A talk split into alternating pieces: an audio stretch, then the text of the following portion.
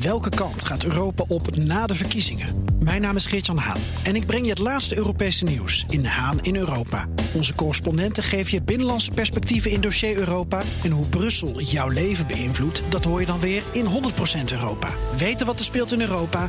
Luister naar de programma's van BNR. Blik op Europa.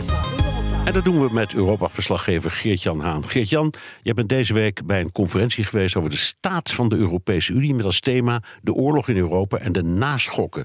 Nou ligt het misschien aan mij, maar ik heb de indruk dat die oorlog nog gewoon bezig is.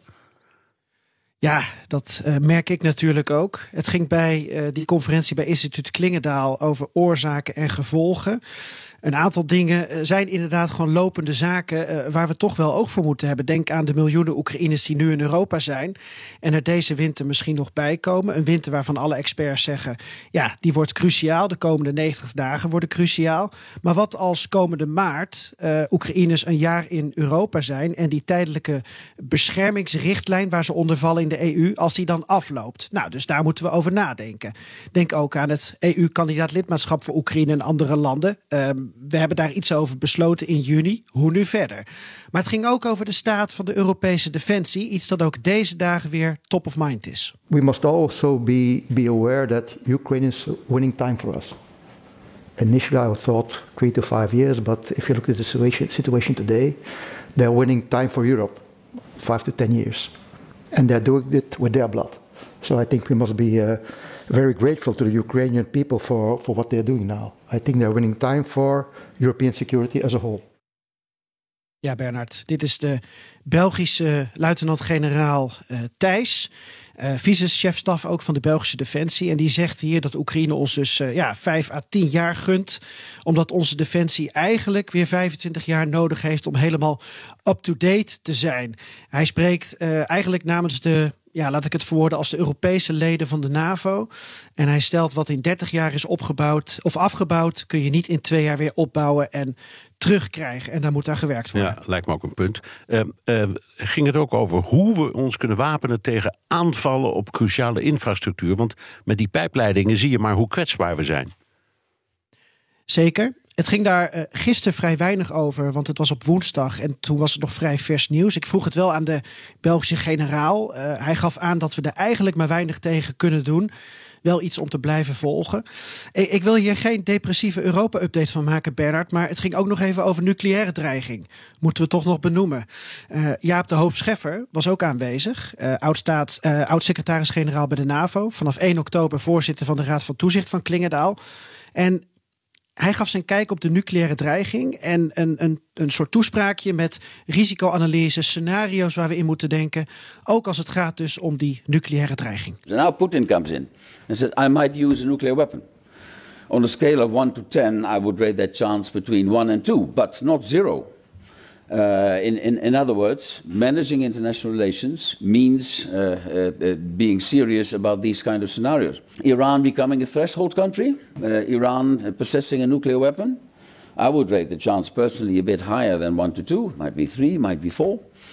What are the consequences of such a scenario? Uh, three or four on my scale of 10, but, but not zero. Uh, in, in, in, other words, uh, we need a lot of improvisation, also in the, in the, in the, in the European Union. Geert-Jan, je was daar om die conferentie bij te wonen, maar je had zelf ook nog een boodschap voor het publiek. Ja, niet over nucleaire dreigingen, want dat is absoluut niet mijn expertise.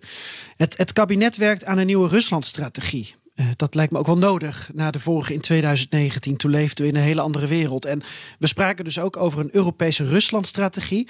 Ik heb daar een paar ideeën over geuit en ik wil die toch even met jou uh, delen, Bernard.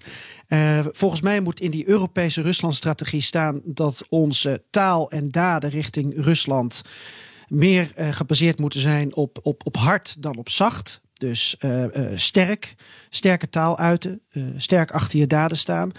Ik heb ook geopperd uh, voor een. Ja, uh, toch een, een, een communicatielijn met de Russen. Daar kom ik zo op. Maar ook over, ja, we moeten toch contact blijven houden. Bijvoorbeeld met onafhankelijke academici, uh, journalisten, NGO's. Je kunt niet alles en iedereen uh, uitsluiten. Um, ja, en ik heb het voorstel gedaan voor een Europese hotline. Ik weet niet of je het interview met de Finse president Ninistö had gezien op CNN. Ja, heb ik gezien, ja. Ja. en die Niste was nou iemand waar Poetin nog wel eens contact mee had. Eh, dat is sinds uh, vorig jaar ook minder geworden. Maar dat was eigenlijk een vrij neutraal persoon, vrij neutrale leider in Europa waar Poetin contact mee kon hebben. En nou denk ik uh, dat we te zwart-wit soms denken over moeten we Rusland helemaal isoleren of niet. Um, mijn idee zou zijn, wat als we een soort Europese hotline creëren, een persoon in Europa aanwijzen waar Poetin zich uh, ja, tot kan richten als hij denkt dat er gecommuniceerd moet worden. Uh, en ook omdat je daarmee je eigen geloofwaardigheid behoudt. We zien natuurlijk in Europa veel kritiek op Scholz en Macron als ze proberen te praten met Poetin. Hoe zou jij kijken naar een Europese hotline? Ik denk een goed idee is, en we weten ook inmiddels, dat heeft Jack Sullivan onthuld hè, van uh, de, de, de, veiligheids. Eh, chef van eh, Biden, dat de hotline tussen eh, het Kremlin en het Witte Huis ook nog steeds functioneert en dat, ze, dat er regelmatig contacten zijn. Het lijkt mij een uitstekend idee om dat ook bijvoorbeeld vanuit Brussel te doen. Oké, dankjewel Geert-Jan, Europa-verslaggever. Ook Liesbeth Staats vind je in de BNR-app. Ja, heel handig. Luister live naar Kees en mij tijdens de Daily Move. Dan blijf je ook gelijk op de hoogte van breaking news en het laatste zakelijke nieuws. En daar vind je ook alle BNR-podcasts, waaronder de Perestrooikast. Download nu de gratis BNR-app en blijf scherp.